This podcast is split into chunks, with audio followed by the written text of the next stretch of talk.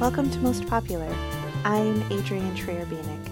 Today's topic is two massive areas that folks in a lot of academic disciplines have dedicated years of study to, and I'm going to try and explain it all in 30 minutes. Um, I'm talking about the American prison system and the representation of lesbian, gay, bisexual, transgender people in media. And I know they're huge topics. And I also know that today will not be the only day that I address both of these areas. In fact, I really hope that this begins a multi episode block that focuses on inequality and prison systems. But alas, here we are. Um, today's inspiration came from two areas. One, from watching several seasons of Orange is the New Black on Netflix and co editing a book on the show in 2016, and two, from my guest herself. Uh, we're going to draw from her research as a feminist criminologist and tie it in with the way LGBT folks are represented on Orange is the New Black. The show over the years has received acclaim as well as critique from all corners of the media world.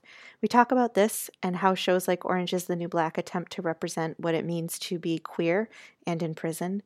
We also talk about the ways the show has elevated stories about women of color, which is something I am always interested in. As I've mentioned before, stories about women's lives in our media are often either incredibly watered down or focus mainly on the experiences of white young women generally as they fall in love. And if you're not familiar, there is a really popular method of gauging women's represent women's representation in media. It's called the Bechdel test.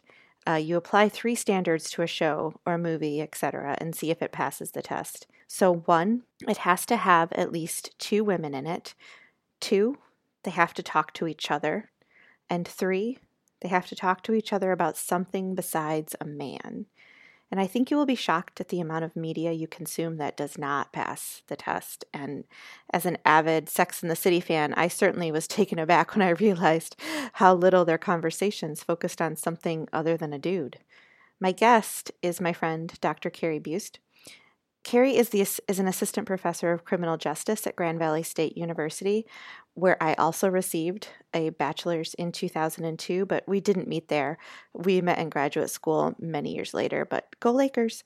Um, Carrie's current research focuses on LGBTQ plus issues, and she's published the award-winning book Queer Criminology in late 2015, um, which she co authored with Dr. Emily Lenning. She has published in Critical Criminology, an international journal, the Journal of Culture, Health, and Sexuality, and the Journal of Crime and Justice. And Carrie has several published book chapters on topics ranging from media and culture's influence on white collar crime to the social construction of gender, as well as LGBTQ plus experiences within the criminal legal justice system, such as transgender issues in prison and transgender victims and offenders. In addition to being awarded the 2016 Book Award from the Division on Critical Criminology, she also received the 2015 New Scholar Award from the American Society of Criminology's Division on Women in Crime. So I have links to Carrie's work on the website, mostpopularpod.com, and I'm very pleased to bring you our conversation. Here is my talk with Dr. Carrie Buist. Hi, Carrie. Welcome to Most Popular. Hi, Adrian. Thanks for having me today. Um, so let's start with just some basic terms because I know we're going to be talking about these these words a lot as we discuss things, and I want people to be clear on what they mean. So, could you talk about what queer means and how it fits with criminology and how it's applied? Sure. Uh, queer in the past, um, most people would recognize that or, or, did recognize it as an insult, uh, a, a very negative thing. Mm-hmm. Smear the queer, things like that that we've heard of in the past. But around the 80s and 90s, uh, which is around the same time that queer theory was really developing here in the U.S., especially, the word queer was was reclaimed as this kind of symbol of empowerment. When we apply it within criminology, it can take on several different meanings we use it as, uh, for instance, we use it as an all encompassing word to include anyone who might identify within the LGBTQ plus population. We, uh, we do that for inclusion purposes. Now, that's not always going to, to fit everyone, right? Every right. individual is different, but that's the, the goal when we apply it. Um, we also use it to kind of highlight how the uh, the discipline of queer criminology is outside of the norm of what might be referred to as mainstream criminology. So, um, and that's kind of where we're at within queer criminology as a discipline today. Um, it would certainly fall under what we refer to as critical criminology.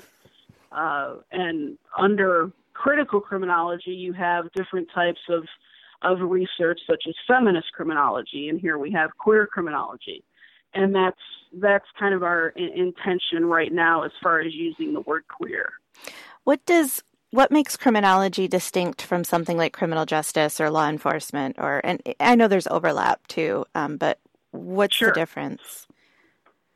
I always say that criminology is is more of a, a theoretical approach, right? At asking the questions of why someone commits crime or mm-hmm. um, why certain populations are, are more likely to be victimized or more likely to be uh, the target of uh, select enforcement or something of that nature. So it's more of a, a, a theoretical uh, take. And when we look at criminal justice, or what I often refer to as the criminal legal system, mm-hmm. we're looking at the uh, a practical application, right? So it's it's the police officers, it's the court system, it's uh, corrections, the prison system, things like that. Because it's problematic. Uh, the term criminal justice can be problematic in its in its own self, right? Uh, uh the Absolutely. the justice part of it. Am I right? Oh yes, yeah, absolutely. Especially when we look at it from you know an intersectional lens, right? What justice to um, a middle class white male is going to be vastly different um, to a, uh, a, a, a young black male living in poverty, let's say, right? So yeah, their their the ideas of justice are very different, and how the quote unquote justice system treats individuals is very different as well even though you know we kind of have always been told you know justice is blind the idea of lady justice with the blindfold on we know that practically speaking that is certainly not the case. So you and i um maybe we should admit this on a podcast but you and i are real housewives watch viewers. Um yes and yes and New York City all the way. Um, and uh, the other day I read about um, one of the women who I think was on the OC Housewives, Alexis. Uh, I think she was OC. And her daughter, who is like 26 now, was recently um, arrested. And she was arrested for, I think, drugs and a few other things. Oh, that's, uh, yeah, that's Lynne Curtin's Lynne. daughter. Yes, Lynne's yes. daughter. And, but her, her arrest record was extensive. It was like mm-hmm. every year for like the past, I don't know, five or six years, she's had something come up. She's clearly she's got an issue with drug addiction, but um, mm-hmm. she's been arrested multiple times for these things. And I did not see, I didn't see time served. I didn't see like anything that indicated that she had done anything other than be arrested, posted bail. She had like a misdemeanor, I think, or two. Mm-hmm. Um, and that's mm-hmm. what I think of when you think when you say criminal justice. That's that's probably the most recent example and most pop culture example I can conjure up in my brain. That you know you have this child of these people who have some wealth and prestige and power and privilege and sure and she's I not mean, a child just she's looking at the yeah the wider lens as far as celebrity goes yeah right i mean we've seen so many different celebrities in and out of the court system with you know a slap on the wrist, a fine, community service, and certainly that's not the reality for most people yeah. in the world. Yeah. Um, celebrity, I think, is its own its own monster when we're talking oh, yeah. about criminal justice. Um, so how? Let's talk a little bit about your background and how you got into into studying this, and then maybe talk a little bit about your book, how you got to that point. So what what got sure. you going? Um, in queer criminology specifically, um, I attend a, a conference every year called the American Society of Criminology, and I met a uh, a researcher there named Amy Woda, who um, we just ended up having a, a conversation randomly, and she was talking about some of the research that she did, and told me about this burgeoning new field uh, within criminology called queer criminology, and I started to to realize that a lot of the previous research that I had done, primarily on the lived experiences of female police officers, would um, certainly relate to or, or, be considered part of this idea of queer criminology. And um, about a year or so later, uh, another uh, colleague from uh, who attends the conference approached me and, and my friend Emily Lenning and co-author Emily Lenning and asked us if we would be interested in exploring a book on the topic. So we said yes, you know, um, and the the rest is kind of history. Most of the research that I've been doing since then focuses primarily on queer criminology. So you've been doing, you did some things on policing, right? That was one of right. your areas. Yeah. Um, can you talk a little mm-hmm. bit about what that was? Yes, I uh, I did some research on uh, uh, the the lived experiences of female police officers, and I did interviews with them, and uh, did some ride-alongs as well. But the interviews is really where kind of the meat of the information came from, and uh, unbeknownst to me at the time, going into these interviews, many of the women identified as lesbian. So a lot of their experiences on the job related to their sexual identity. And I just found it fascinating how how their experiences differed from women who identified as as as straight on the mm-hmm. job. And um, some of my findings were a bit different than previous research. A lot of the previous research would indicate that women who identify as lesbian, who are, are police officers, usually find acceptance, don't have a lot of problems.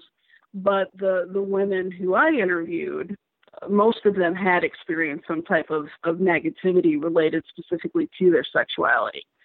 And uh, from there, I, I ended up interviewing criminal legal professionals. So, uh, men and women, um, both uh, um, police officers, uh, corrections officers. I even had some um, attorneys and, and judges in that mix as well, interviewing them about their experiences being uh, LGBTQ on the job. Mm-hmm. And again, uh, a lot of negative experiences, especially from some of the transgender officers who I interviewed. What kinds of experiences did they tell you about? One that really stands out to me is um, a participant who was in California at the time who was transitioning from male to female talked about how when she identified as male, she was part of that quote unquote brotherhood of policing. Mm. M- most of her best friends were officers, had each other's backs, so on and so forth. And as soon as she began her transition, she lost all of those friends. And she was really uh, shunned within the department. Yeah. She mentioned um, going home one night and she had to go into a, a parking garage to to to get her car to go home and mm-hmm. one of the police officers male police officers who used to be one of her close friends assaulted her wow. and they got into kind of a, a, a pushing match and and um uh, because of just because of the, the transgender identity. So mm-hmm. a lot of horror stories like that. In fact, what's interesting is that a lot of the, the officers, both police officers and corrections officers who who transitioned, and I believe all of them were transitioning from male to female. They told me that they had uh, better experiences with the public and with the incarcerated men that they were they were um, uh, supervising in, in the prison than they did with their own coworkers. Wow. Yeah. I think this is a good transition to talk about Orange is the New Black because, you know, we have the character of Sophia who transitioned, who was a firefighter. Mm-hmm. She was a firefighter, right? Yeah, she was a firefighter. Right. Yes, yes. Um, and I think that some of the same themes that they try, I mean, it's a show. We should probably say before mm-hmm. we start talking about it, we realize that it's a show. It can't incorporate everything that we would like it to as much as like you and I would like to write it or right. provide advice. Um, but I, I think that was what they were trying to present with her character was this rejection because she transitioned and this kind of how dare you um how dare you betray what you said as the brotherhood to become a woman right which is so steeped in so much i mean we could unpack it but just the gender role aspect of it that suddenly you're not as great because now you're a woman or um, a transgender mm-hmm. woman at that um, and that what, speaks, you know, historically to some of the major issues, especially in policing, because it's this paramilitary organization. It's it's wrapped, couched within uh, masculinity, right? The research continues to show us that ma- ma- those who who have masculine traits portray masculine traits in policing are valued while anyone with feminine traits are actually devalued not even not even ignored but devalued on the job and uh, that certainly is going to speak volumes to anyone who's identifying outside of their the the the gender role stereotype. Is that exponentially greater like if you're female and you act more feminine or if you're male and act more feminine? Is it eh, it not connected so much to gender as it is an attitude about this sort of um, super masculine nature? Does that make sense? Yeah i think it does. And, and like i said my my initial research with with uh, women police officers differed from a lot of the research that's out there hmm. if you're a gay man and you're out on the job, your experiences, I, I, would argue, are going to be far more negative than a lesbian woman mm-hmm. out on the job, especially especially if we're talking about particular characteristics, right? So if if you're a super feminine male, a born male, right, working the job of a police officer, I think it's it's a very hard fought battle for acceptance. And I'm sorry. What was that other part of the question? No, no, you answered it. You answered it. Okay. Um, okay.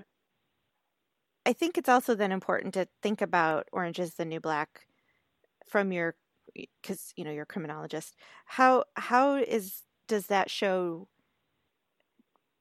What impact do you think that show has on um, prison life, on gender representation? Um, if you were to look at it through your your lens, how do you see it? there's so much going on in Orange is the New Black, especially I'd say the first four seasons, mm-hmm. right? So it's ending now after seven. Um, I think that five really jumped the shark. Uh, I think season five was the jump the shark season for Orange is the New Black, but um, years ago, um, the uh, institution I was working for down in North Carolina brought Piper Kerman, the author of the book, um, who, of course, Piper Chapman, right, uh, on Orange Is the New Black is is based on, and she did a, a talk, and I had the opportunity to meet her, and she was she was mentioning how that first season of Orange Is the New Black was very much, very, very much so mirrored her experiences. Mm-hmm. The one thing I remember her saying is that in in maybe the first episode where there's four women in um, a cell, kind of a bunk area. She was like, that was exactly how it was. That's what it looked like. It was exactly like that. And speaking to the character of Sophia Burset, we we see kind of in that first season and this is one of the things that that the show, especially that character, received a lot of cri- criticism for that idea that Sophia Brissett was a one-dimensional character, mm-hmm. that everything was about sexual identity or gender identity. And in that first season, what do we see of Sophia Brissett? We see mostly her working in the salon, mm-hmm. right? Yeah. We don't really know too much about her backstory. I don't think it was until season two, maybe, that we got some backstory on Sophia. Um, maybe it was at out, the end of season one. Yeah, in season one, we found out that she had stolen credit cards, and they showed right, that which, flashback scene. Yeah, which I I remember when watching that, I was like, oh, well, that makes sense. Especially if you look at it from uh, uh, kind of a dual perspective through a feminist criminology lens that you know developed in order to focus on gender because before feminist criminology developed and began in the 70s nobody cared what women were doing mm-hmm. Uh, everything was on what was all the research was focused on men and boys mm-hmm. so when we look at the offending of women typically it's nonviolent right so fraud, things yep. of that nature totally makes sense. Yep. So couple that with the cost of transitioning and it, it, was like it was perfect how I, I thought how they put that together. Yeah. Um, and later in the in the in the show, Brissett even comments about how much um, money and time and everything that she had to do to transition and that she wasn't going back. I think it was when they were um, withholding her medication. I think that's when she made a comment like that. Yeah. But um, so we see in season three and four, we start to see her her journey unpacked in more detail and the experiences that she had in prison were quite similar to to the research as far as the experiences of transgender uh, men and women who are incarcerated. So I was happy uh, to see that, um, and you know it helps that Laverne Cox is such an activist. I mean, she could right. She could teach a master class in mm-hmm. uh, in not only transgender rights but history and just uh, she could be a great sociology professor i think that conversation between her and bell hooks um, yes yeah i forget where it was. I, it may have even been the famous conversation where bell hooks said beyonce was not great for women and laverne cox yeah, reacted to it that was a sad day for me. This is a really sad day for me too. um, yeah, that I'm always curious whenever I watch these shows, and I, I think I, I mentioned this when we were texting about Captain Marvel, but um, I'm always curious how much people who write these shows have done their homework on mm-hmm. um, the different aspects because I am convinced the people who wrote Captain Marvel at least cracked a second wave feminist some second wave feminism book and learned some basic theory and applied it to that movie because you can just see it throughout the whole thing. And maybe it's because I look for that in everything that I watch anyway. like I'm always kind of mm-hmm. it's like it's like a switch you can't turn off in your brain once you realize what inequality looks like and how it's translated into our media. You really can't not see it.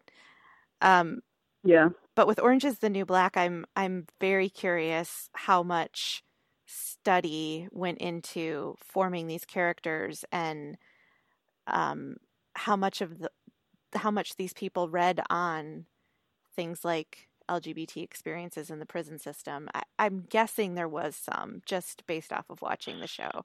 I don't think they went in blind, yeah. you know?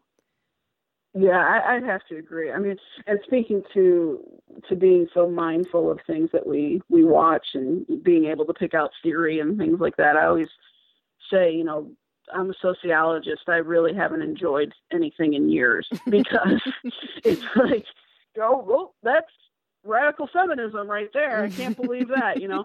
So Um, I would have to say again, especially when we're talking about seasons three and four of of Orange is the New Black, they had excuse me, they had to do their research not only about transgender inmate issues, but the switch to the prison, Litchfield becoming privately owned. Mm-hmm. And that was, they really spoke to real life issues with for profit prisons, which led to, of course, the riot in season five, where again, I think it jumped the shark, but it's still. It's still speaking to those those real life issues. Um, again, I, I would say, especially in season three, the character of Sophia Brissett becomes much more complex than the previous two seasons. And the the one thing that always stood out to me watching this was how they removed her from general population and put her in segre excuse me, I'm sorry, in segregation. Yeah. Um, under the guise of her own protection, which yeah. is absolutely against mm-hmm. our our standards. Mm-hmm.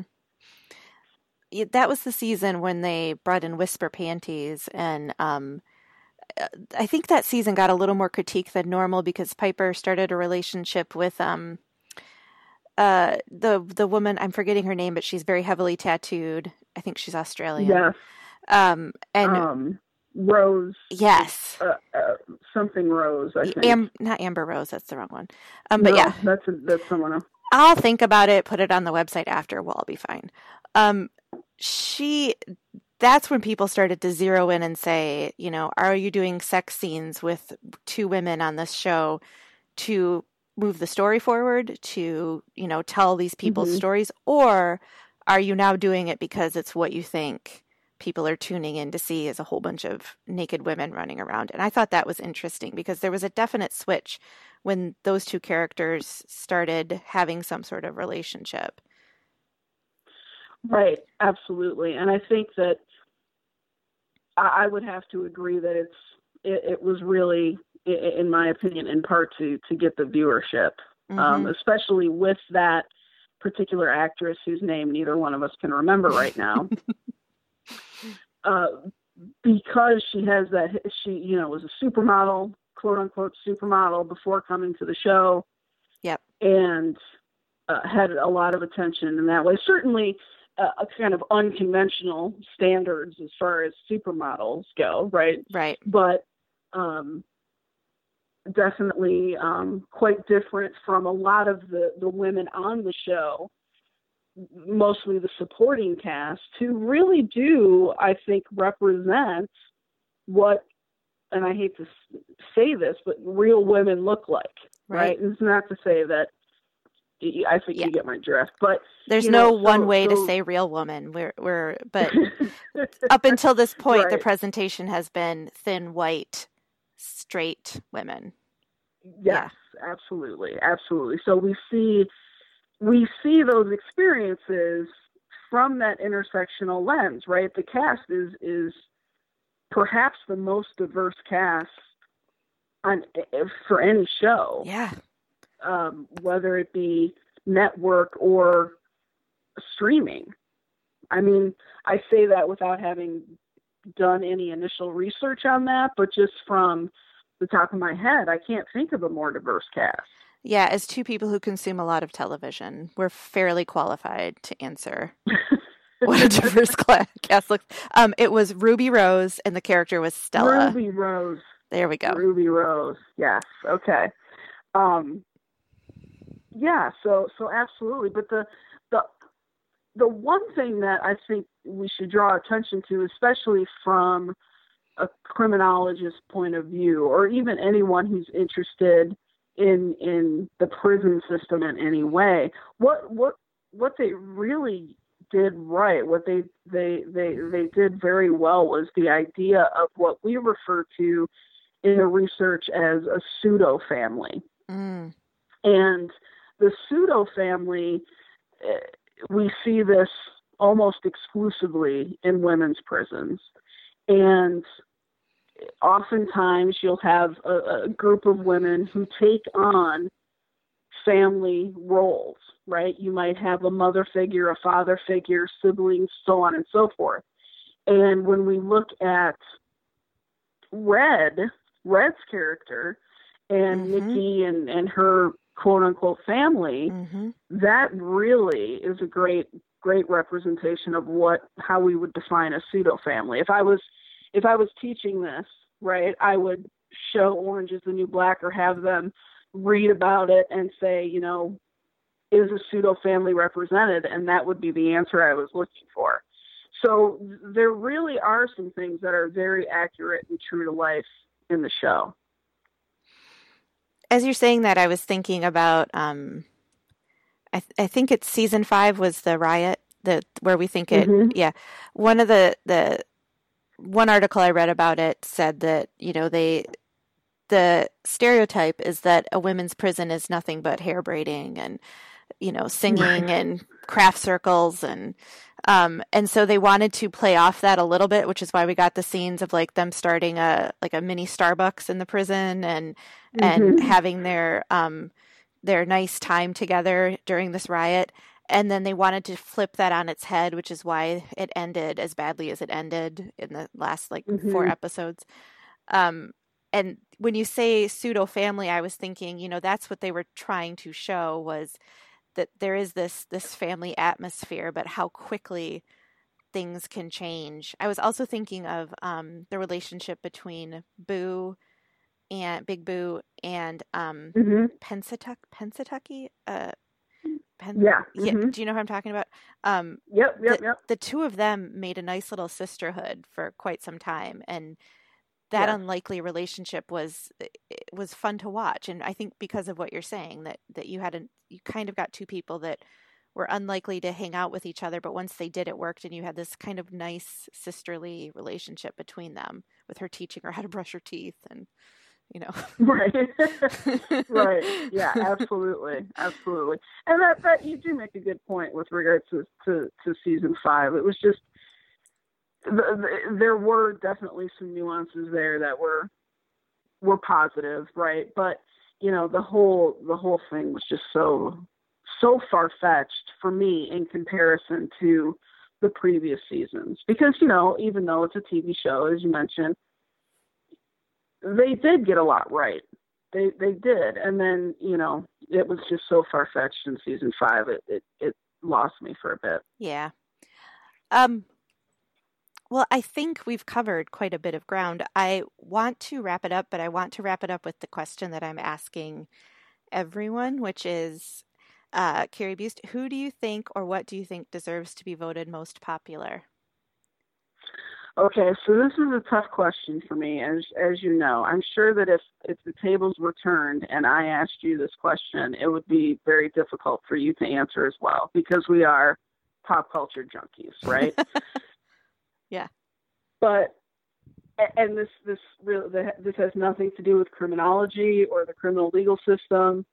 Um, even though I could probably figure out a way to tie it to that, but I just have to say that I am so digging the reboot of nine Beverly Hills 90210. I knew you. I I don't I don't know if any of your listeners might be watching it or if they grew up uh, on it, I'll, I'll tell you, if you grew up watching Beverly Hills 90210, you will love this reboot. So I, they've only had two episodes so far at the time that we're, we're having this conversation. And I have just watched both of them with a smile glued on my face the entire time. I love it. I think that the way they're approaching it is brilliant and funny and nostalgic. And, you know, rest in peace, Luke Perry. It will never be the same without him, but they did a really good job of of addressing that issue in the first episode. So I really, really have to say that for me is is what's most popular right now.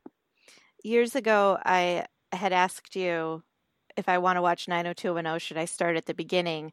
And you said yes, or I can come to your house and reenact it for you.